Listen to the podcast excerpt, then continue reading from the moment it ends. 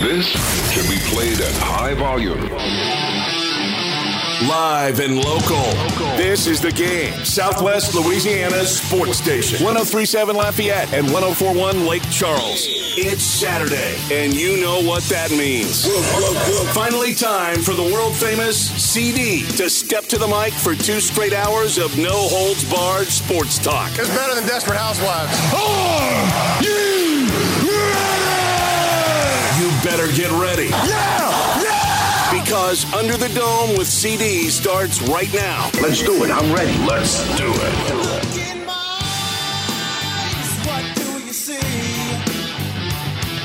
The cult of personality. And welcome, everyone. Good morning to you, beautiful people. It is a tremendous Saturday morning. The Pels, they're still in the playoffs.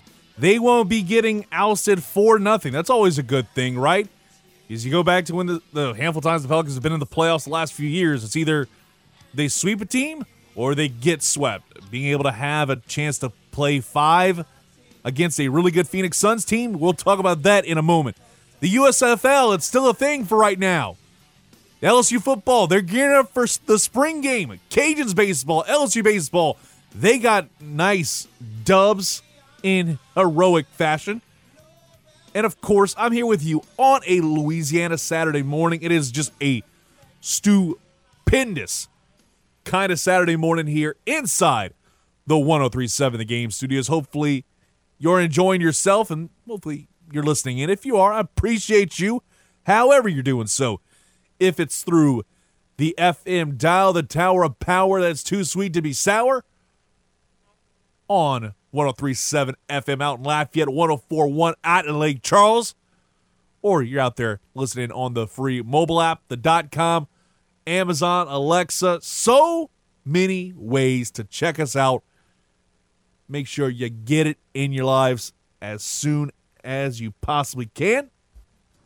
Because we got an hour and a half. We're leading up to LSU baseball, the series finale against the Mizzou Tigers. It's Tigers versus Tigers. I think the purple and gold looking to get the sweeperoonie. And it's definitely a big show here today. In the 11 o'clock hour, we're going to do our mock draft breakdown. All 32 picks in the first round. I'm going to give you my personal take, my personal opinion on how this entire thing is going to go down this coming Thursday. Because I am absolutely so excited. The NFL draft is right around the corner, the Kentucky Derby right around the corner. Festival International. We'll talk about that a little bit later. But Festival International right around the corner. It's starting to get a lot closer to one of my favorite times of year, and that is a little bit more of the summertime, the dog days of summer. That ain't no such thing here on Southwest Louisiana Sports Station. And without any further ado, no further preamble or ramble, I got a question. And maybe you could answer it. If you want to call in 337 706 0111. But I've got my own answer to that question. And it's the question that's causing all this on a Louisiana Saturday morning. And it is your Saturday sports sermon. The famous CD is on his soapbox to start your Saturday. Oh, testify! It's time for your Saturday sports sermon.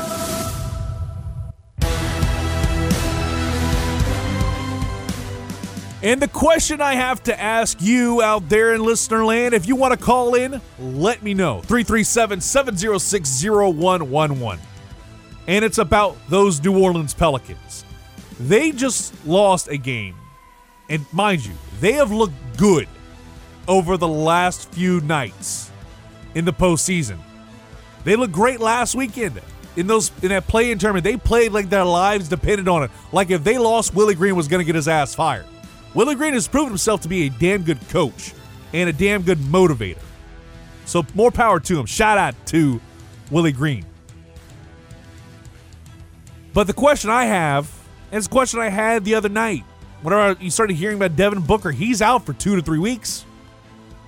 So it makes me wonder are the Pelicans poised to play spoiler? Based off of last night, they have every chance to do so.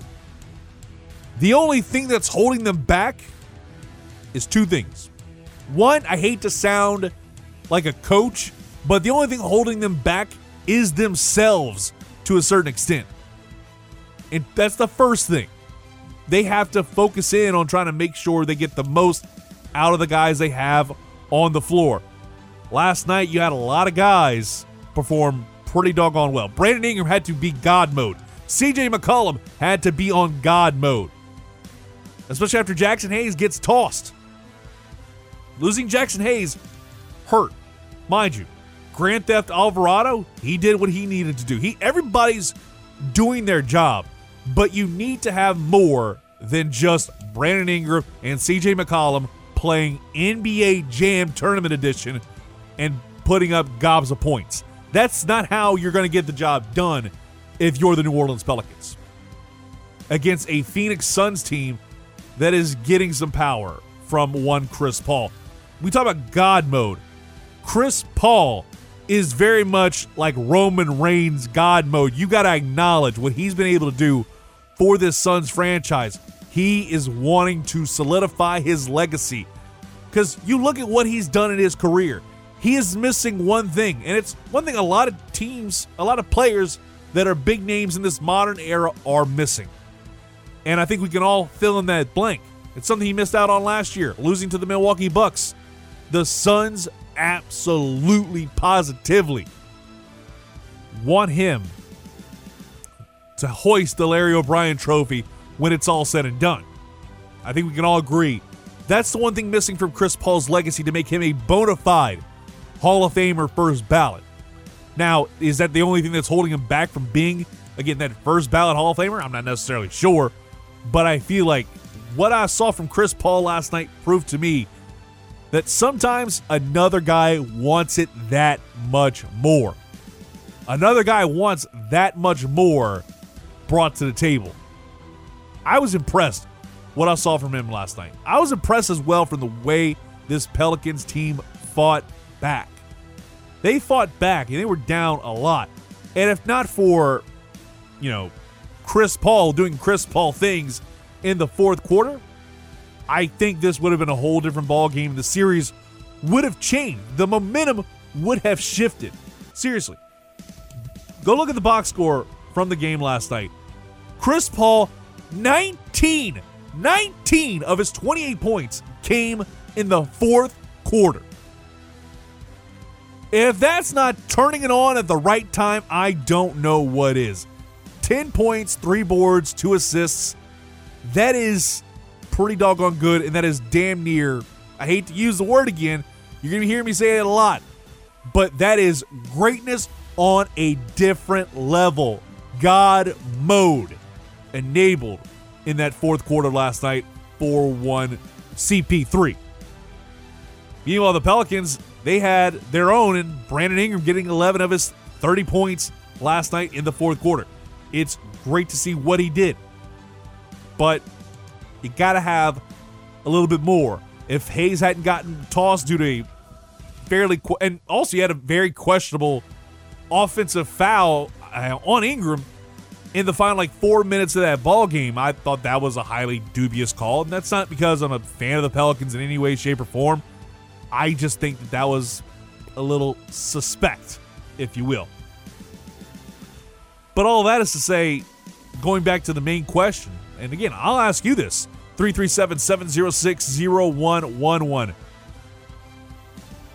Are the Pelicans, with everything going on, with everything playing kind of into their favor, poised to play the spoiler and pull off and upset the likes that we haven't seen since 123 Kid beat Razor Ramon on an episode of WWF Raw back in 1993. How about that little little name drop right there, little Razor Ramon. Rest in peace to the big guy, to the bad guy, Scott Hall. So, do the Pelicans have a chance to play spoiler? Are they poised to do that? I think the answer is no.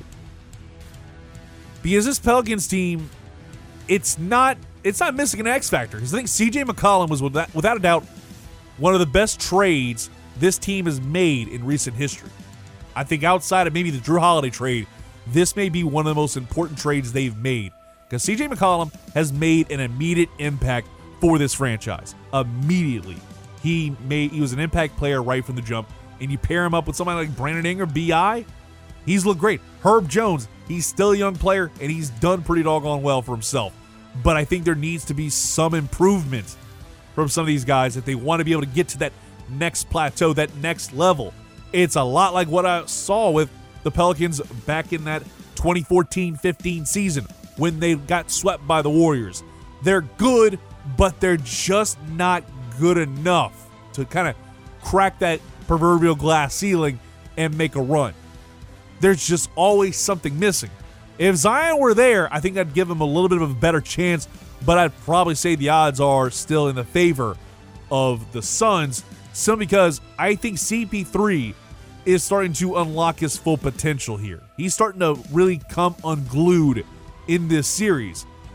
And I think he was definitely vibing off of the fans at Smoothie King last night, who were practically booing him out of the stadium like he was the fabulous Freebirds in the Superdome in the 80s. That man was wanting to silence the haters and get it done. He was impressive as all get out last night. He's been impressive the last three games. Because game one, he went off in a big way. Game two, he was kept lar- somewhat in check, but I think the fact that you have this Pelicans team realized that's the key word. This Pelicans team realized throughout the series, it's been very competitive. Probably way more competitive than the Pelicans thought it was, and the Suns, definitely a lot of the major national media thought it was going to be. They probably thought this was going to be a 4 0 sweep. It was going to be a complete ass whooping. This wasn't the case. Yes, game one was a 110 110 loss, but it was a lot closer than that score leads you to believe. 114 111 game three. It's a close ball game. And at one point, it looked like it was going to be another mud hole stomping, walking it dry. Still a little upset about that 119, that 110.99 loss, but I'll talk about that more at the end of hour number one. 125 114 win over the, the Suns in game two before you head over to the Smoothie King Center. That shows me that this team can win when needed, can win these big games. They just, it's that thing where you don't know if you can until you do. These last two games prove to me that this Pelicans team can, but the real and important question is will they? I don't necessarily think so. I think there's a team in the NBA playoffs that's going to kind of chop down this team. I don't think we see an eight upset a one here in this. And it's more because of the way that team you're facing off against has been dialed in as of late. That's just how I see it. Chris Paul, Bridges has looked good. DeAndre Ayton has looked fantastic. He had 28 last night. Jae Crowder, he's getting it done in his own way. There's some guys on that Suns roster. They're doing a damn good job. JaVale McGee's another one. You have to keep these guys in check. And if you're just focusing on Chris Paul, they're going to burn you one way or another. You know, Mikal Bridges is, is due for a big game. You know, those guys are going to be ready to go off. You need to have guys like Herb, like Jose Alvarado, Grand Theft Alvarado, getting it done. Jaxson Hayes. It's going to take the village of this Pelicans team to pull off the monumental upset of all monumental upsets. That's kind of where I lie. What's your thoughts? Give me a call 337 706 0111. 337 706 0111. We, we'll leave some time open for that, but also I want to get in some thoughts about the USFL, what they've done right and what they've done wrong so far. Ross Jackson will be joining the program as well in about 14 minutes. Going to talk about the NFL draft, and I've got my mock draft in hour number two. Plenty to get to in this next hour and a half. Keep it locked right here on the game 1037 Lafayette and 1041 Lake Charles. We are Southwest Louisiana's sports station.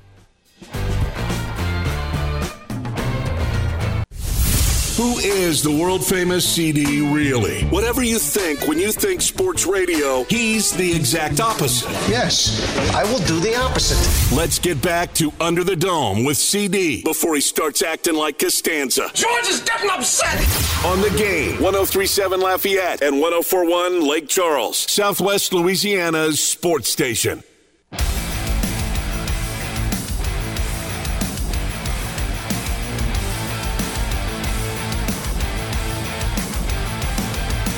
Welcome back to Under the Dome with CD right here on the game 1037 Lafayette and 1041 Lake Charles. It's the world famous CD here with you as per the use. Appreciate you listening in.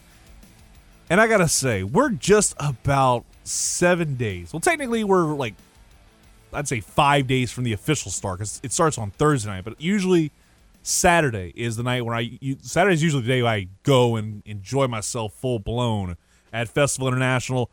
But if you want to go all out and have yourself a whole bunch of fun, make sure you listen in because spoilers. Festival International has officially sold out of the Lanyard passes wah, wah, for 2022. But lucky for you, you can still score one thanks to us here at the game 1037 Lafayette and 1041 Lake Charles. And that Lanyard pass gives you access to air conditioned restrooms express beverage lines so you don't have to sweat in the hot, hot sun for restrooms or way to get your drinks. Trust me, you're not going to want to miss out on an opportunity for express beverage lines and air conditioned restrooms, especially considering probably how hot it's going to be in a week's time from right now. So get in on that right now and win a pair of Lanyard passes. Just text three letters. It's just this simple. If you're driving, just hand it over to your passenger, or better yet, just make a mental note of this whenever you stop off at wherever you're going. Text F I L to 68683. That's F I L to 68683. It's a Festival International winning weekend here from the game 1037 Lafayette and 1041 Lake Charles. We are Southwest Louisiana Sports Station. Gonna have Ross Jackson come aboard in about eight or nine minutes. But in the meantime, in the between time, if you want to get in on the conversation, 337 706 0111. Fingers crossed the phones work this week. You never know how this thing's gonna go. And trust me, we got a lot uh, to get to over the course of this next hour. And hopefully we get some more conversation going on the New Orleans Pelicans. But we're gonna get in some mock draft talk in the start of hour two. I want to continue more of the NFL or the football conversation because yes, it's it's spring, and I understand there's a lot more important things going on in the world than spring football. But if you've listened to this show since it launched in 2019 or even before, and if you've listened to me or read stuff online of me posting on social media, you know I am a huge fan, a huge proponent of spring football. I love it. Going back to the AAF, hell, even the original, the OG of it all, the XFL in the modern era, because when the USFL, USFL, uh, USFL was going on, I was not even born. I was born in 89, Jack. So any knowledge of the USFL is largely just by proxy and research. But this rebooted version of the USFL, it's one week in, and it shows at least somewhat there's a lot of hunger for it. 3 million viewers of opening weekend action during the Easter holiday, it's a pretty solid barometer. In terms of attendance, eh, but again, it's Easter weekend. I can completely understand why I didn't see a whole lot of people there on opening sun on the Sunday. The opening game with Birmingham, that place was filled to the damn brim over in Alabama. And by the way, that's where all the games are for the USFL for those who didn't know. And I know there's people going to be calling in, tweeting in, texting in, whatever. But Clint, it's always like this. Every single year, we see a spring football league have a big debut. It's it's big, it's grandiose, and then nobody talks about it again. I get that. I understand where you're coming from. Because that first week, that intrigue, then you realize it kind is amateurish. In fact, I got a lot of that response the other day after I watched some of that Sunday action. watching the New Orleans Breakers, I thought they looked pretty doggone good. And it's a, again, it's not the best team in the world, but it's a good, it's a hell of a start. And that's all you got to ask for. And, you know, I got some responses from good friends. And a, a guy, Brody, out on Twitter said, ugly football at times, but it was a good game overall. Somebody said they actually watched it. It was good minor league football. Again, you we're not expecting this to be NFL. I think that's the first thing a lot of people just kind of got to get out of their minds if they're going to watch and more importantly enjoy spring football. Is it's not the NFL. It's the NFL's table scraps if even that, especially with this version. Cuz I think the XFL at least somewhat had like decent sized names to where it felt like it was a bigger deal. If not for COVID, the XFL would have probably continued onward. But again, that's the way things go. Good luck, God bless The Rock in 2023. But I like what I saw from the overall just the speed of the play, the pace of play. It was a very solid and fluid game. It didn't feel like at times where you're waiting 20 minutes for a challenge. It, you didn't have that kind of stuff. The fact you don't have to worry about moving the chains, you've got the little RFID, I think that's what they have inside the ball. That's something the NFL should have instituted probably about four or five years ago, for being honest, because that's going to save so much time. The fact that they actually start the play clock right after the extra point, leading into the kickoff, that's an interesting thing I never really thought I'd see. But I like it because it speeds up the pace of play. And sometimes that's what's missing in the in the in the league. It, that's what's missing because sometimes football games can last like four hours. And I, as a person who watches a lot of stuff that lasts about three hours, three hours is usually kind of the limit.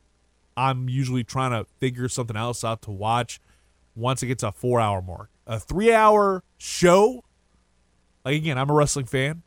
Three hours is about as much as I'm willing to take if I'm watching it on TV. Now, last weekend I was in Dallas and had four hours of wrestling, and I wanted four more. But that's a different conversation for a different show, like the Cajun Strong Style podcast, which you can check out however you do so through your favorite podcast gimmicks. Just search the Cajun Strong Style podcast. But that's another thing that I do. But the one thing I didn't like about the USFL, because there was some stuff I liked about it, I wasn't necessarily a huge fan of the jerseys. The unis felt like knockoff colleges, especially when I was watching the first game. It was very much like reminded me of like it's almost like how they'd have those NCAA football games, but they're unlicensed to where we're gonna have the similar colors, but we're not gonna name names. We're not gonna put any players on there. We're just gonna say, hey, here's the colors, and you just take a guess which team this is it felt very weirdly designed. But that's a different conversation. So, whenever it came to this game and the broadcasting perspective, I'll go ahead and say it. I'm sure a lot of people are the same way.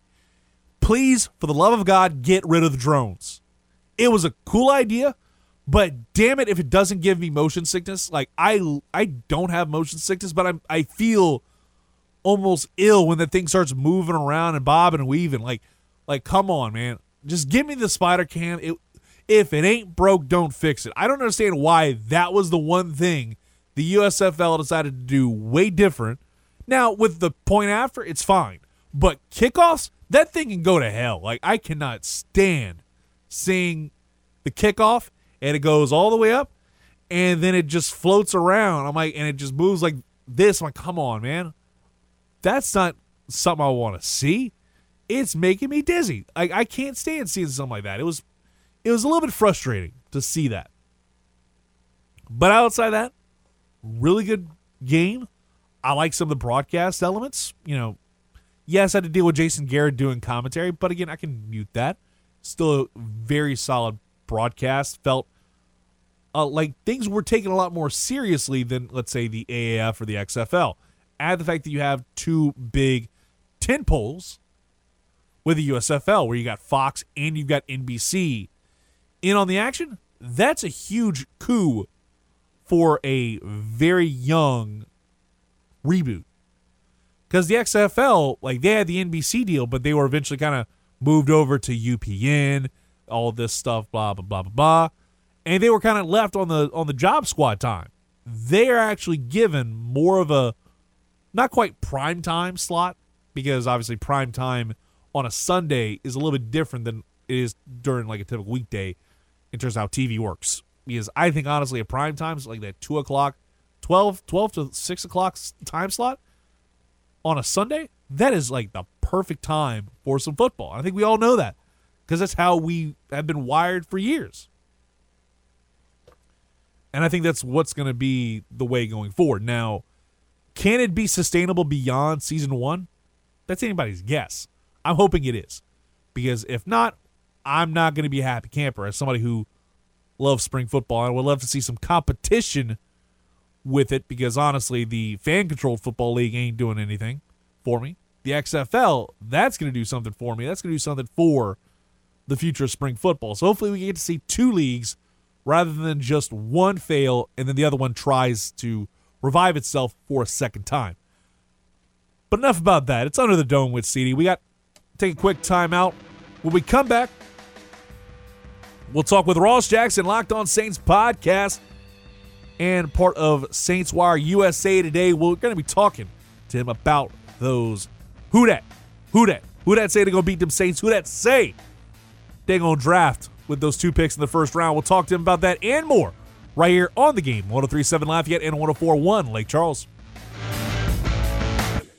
The world famous CD may be in his 30s, but he's still a kid at heart. now, let's get back to a guy that has an unhealthy obsession with a number that offensive linemen wear with Under the Dome with the world famous CD on the game. 1037 Lafayette and 1041 Lake Charles, Southwest Louisiana's sports station.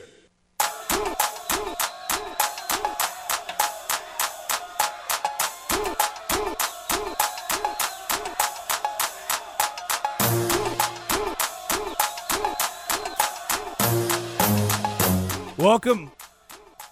Welcome back to Under the Dome with CD right here on the game. 1037 Lafayette and 1041 out in Lake Charles. And who doesn't love some good seafood? More importantly, some great crawfish, some shrimp po' boys. Want to go to Richard's Seafood Patio, and we want to hook you up with a $50 gift certificate. So when you go there, you're covered to have some fantastic food, including some of the best boiled crawfish you've ever had. They also got some great boiled shrimp, crabs, fried and grilled seafood, burgers, steaks, po' boys. As somebody who's trying to start to lose a little bit of weight, me doing this live read making me a little bit hungry, got me having the envie for some seafood. And if you got the envie for some seafood as well, make sure you go to Richard's Seafood Patio and enter in today in the clubhouse at 1037thegame.com to enter in for a chance to win a $50 gift certificate to have some of those fantastic foods again. I am just like I'm salivating. Just the mere mention of some po' boys, some steaks, some boiled crabs, some boiled shrimp. Oh boy. Again, I need to stop talking about it because I'm gonna start getting hungrier. But I just saw this pop up on my social media feed. We'll get Ross Jackson on in a moment. But fans of gold jerseys for LSU, it's back today. First pitch at noon. You'll hear it right here on the game. After I sign off pregame at 11:30, Chris Blair and crew will take you to the game over at Alex Box. But now we got to flip it over. He's a good friend of the program. He is the host of the Locked On Saints podcast, a contributor for the Saints Wire, part of the USA Today network. And I think just overall one of the busiest men in the business. He is Ross Jackson. Ross, how you been, brother? Hey, brother, doing well, man, doing well. I thought for a second that live read you're about to go uh to go straight Bubba Gump on me for a second. Oh, shrimp, You know, boiled shrimp, fried shrimp, grilled shrimp, shrimp po' boy. shrimp and potatoes. I, I don't get me started, man. I, I could. I it, it's been a while since I watched Forrest Gump. I think I could still quote that word for word, to be honest with you. And again, again, I'm trying to lose some weight, Ross. So I'm, I'm trying. The, the last thing I want to do is start talking about food. word, word. Hey, glad to be on with you, man. Glad to be back with you. Hope you've been well. I've been well, man. Been well. So before we get into the NFL draft talk, I would say to address the elephant in the room, but I think we need to kind of adjust the terminology for this and address the tiger in the room. That's former LSU Tiger and mm-hmm. current free agent Jarvis Landry. What's the latest on him, and what kind of percentage would you put on him signing on and putting on the black and gold? Yeah, look. Um, so the latest on him uh, at this point, at least, is that you know he had that visit with the New Orleans Saints here very recently, just last week, and you know there's a lot of optimism. There's a lot of hope that the Saints might be able to you know, be a team that's able to lure him in, and it sounds like it's really going to be down to two teams. So you know, I, I don't mean this to sound like a cop out or anything like that, but it sounds like the decision is effectively 50-50, right? There's a 50-50 chance that he lands with the Saints there's a 50 chance that he lands goes back to the Cleveland Browns. The Cleveland Browns are interested in bringing him back as well with their whole new direction that they're uh, that they're headed in. So for the Saints, you know the the appeal I think that comes with New Orleans is that you know he, he's able to land in, in New Orleans and have a very clear role. I mean, he gets to be the guy opposite Michael Thomas effectively if the Saints were to land him. Even if the Saints were to land, uh, a, you know, a free agent, or excuse me, not a free agent, a, um, a drafted wide receiver. In addition, he still has a very clear role in that situation, which I think would be something that would be very, um, that would be very appealing to him. Gets him back to Louisiana, of course, and puts him in a situation to where he is immediately contributing to what it is that the New Orleans Saints are trying to do and what direction Jameis Winston is headed in, which is instead of playing long to short, play short to long, and he becomes a really, really important piece in that situation. And I'd agree with you wholeheartedly. And you know, whenever you think about Jarvis Landry, and the other question I have is regarding him: When's the likelihood of, when we could hear of him signing, be it with the Saints or any other of the 31 NFL teams? You know, are the Saints even Yeah, considering like going getting him maybe a lot like the Jameis Winston signing from a couple years ago, where you signed him like on the Sunday after the draft? Right, right, and, and that's what seems most likely to me. The thing about it is that um, Jarvis Landry was effectively released by the Cleveland Browns, so he doesn't factor into the compensatory formula. He wouldn't be a compensatory free agent in that case. So really, he, he could sign at no cost to the New Orleans Saints in terms of the compensatory formula, which could or could not yield them a pick going into next season, uh, next season's draft. And so it, it, that part of the equation, which was kind of a factor a little bit in the Jameis Winston signing, for instance, doesn't really exist when it comes to Jarvis Landry. But the thing that helps Jarvis is that if he waits until after the draft, he knows that wherever he's signing, his role isn't going to get filled by a rookie right after he signs. Because let's face it, we're into April, right? The end of April. We're almost the NFL draft this week. And so the contract that Jarvis Landry would end up signing is unlikely to be a substantial contract, a 10 to 15 million dollar per year contract, which might be what he's been holding out for. That just seems likely at this point. It seems like it'll be more like a five to seven million dollar type of a deal for a year or so. And so with that, there's the chance that he signs with the team before the draft. The team goes out, the team that signs him goes out and drafts a you know young stud at wide receiver that ends up taking the role that he you know thought he was signing for. And so if he waits until after the draft, he can more sort of comfortably sign with the team and see what the role is. Again, I think even if the Saints do invest at wide receiver in the draft, Jarvis Landry has a very clear role as a slot receiver, basically, that allows you to work again short to long. So I think that he still has that role, but it does give him an opportunity to just kind of clarify that before he puts pen to paper. And I agree with you wholeheartedly there. He is a guy that I think could be a big impact player, regardless of how what you do with the rest of your NFL draft.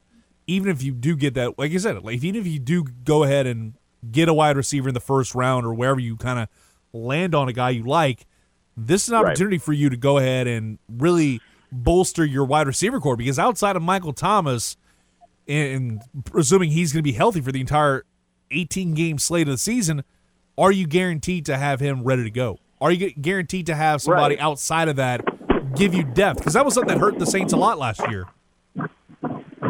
Yeah, yeah, absolutely. I mean, you look at some of the other you know young wide receivers that the Saints also have. If they're not relying on uh, Michael Thomas, right? Deonte Harty is a, a great wide receiver that you know has continued to grow in the New Orleans Saints offense, but he's dealt with injuries over the course of the past couple of years as well, and also plays an entirely different role than the role that you would see our Jarvis Landry and who would play a lot more of these kind of like less short area quickness bursts out of the backfield, you know, move them around kind of roles that Deonte Harty would play.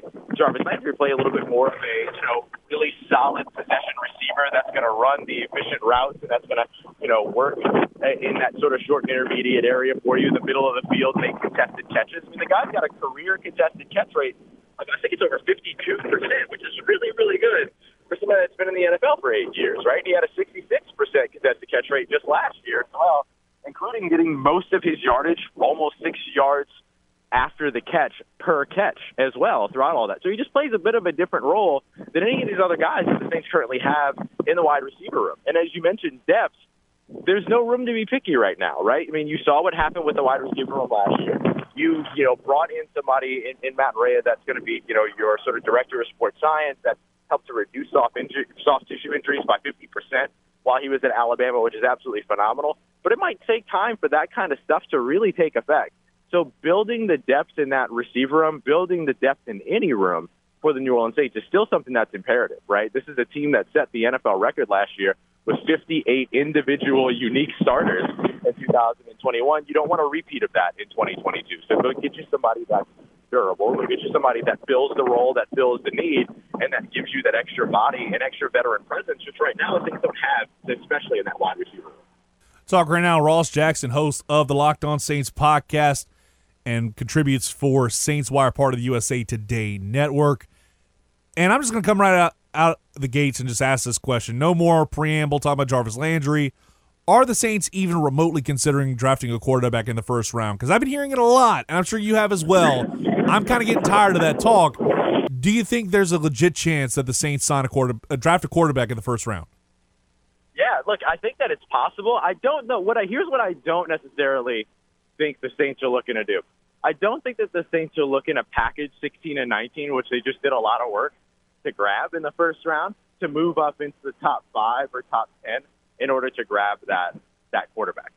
I think that if there's a quarterback at 16 that sits there and he's the best player available on the board for the Saints, then sure. If there's a player, you know, if there's a quarterback that's there at 19 or 49, that's the best player available on the board, then sure. But I don't know that you necessarily need to make a move for a quarterback right now. If the intent, and I think that it, this is evident in the trade that the Saints pulled off with the Philadelphia Eagles, if, if the intent is to compete this year, then I, I, it makes the most sense to me that you want to maximize the amount of young starters and rookie contracts that you can bring in that can start and have an impact for you immediately and that will allow you to compete.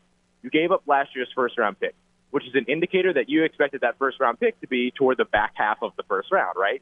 So if you want to compete, and, and especially in an NFC conference that's really, really weak and could potentially get even weaker if Deebo Samuel gets traded out of the conference, for instance, you have an opportunity here to be able to bolster your roster, bolster the young talent around a young quarterback that's ready to let it loose going into 2022, that's walking into, in Jameis Winston, that's walking into an offseason actually knowing that he's the quarterback as opposed to being in a quarterback battle this time around.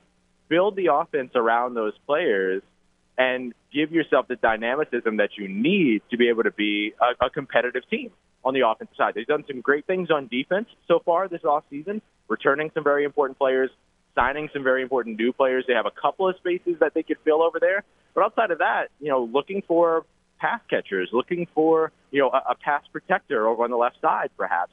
Those should be, I think, the priority, depending upon how the board falls, which, of course, if the board falls, you know, Uh, in a way that's not necessarily conducive to that, then you can only do you can only select what you have on the board there. But I think that the plan should be to try to maximize, particularly those top 350 picks.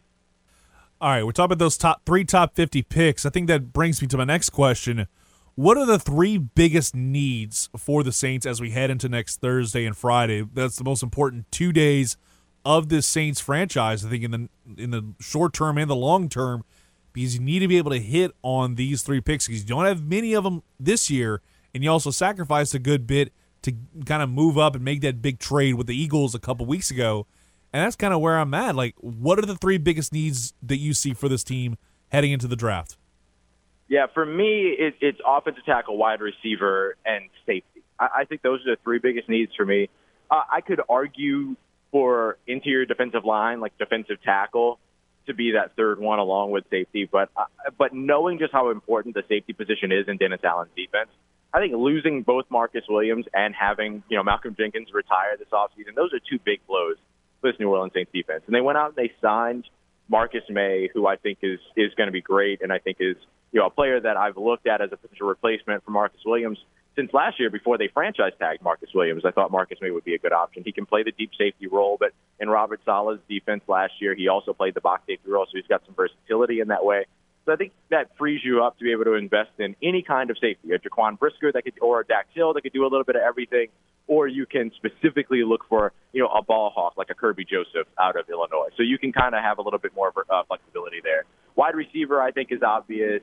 Offensive tackle, particularly over on the left side, is one that is kind of more so for the future. The Saints could go into 2022 with James Hurst at left tackle and be perfectly fine. Or even James Hurst at right tackle and Ryan Ramczyk at left tackle and be perfectly fine.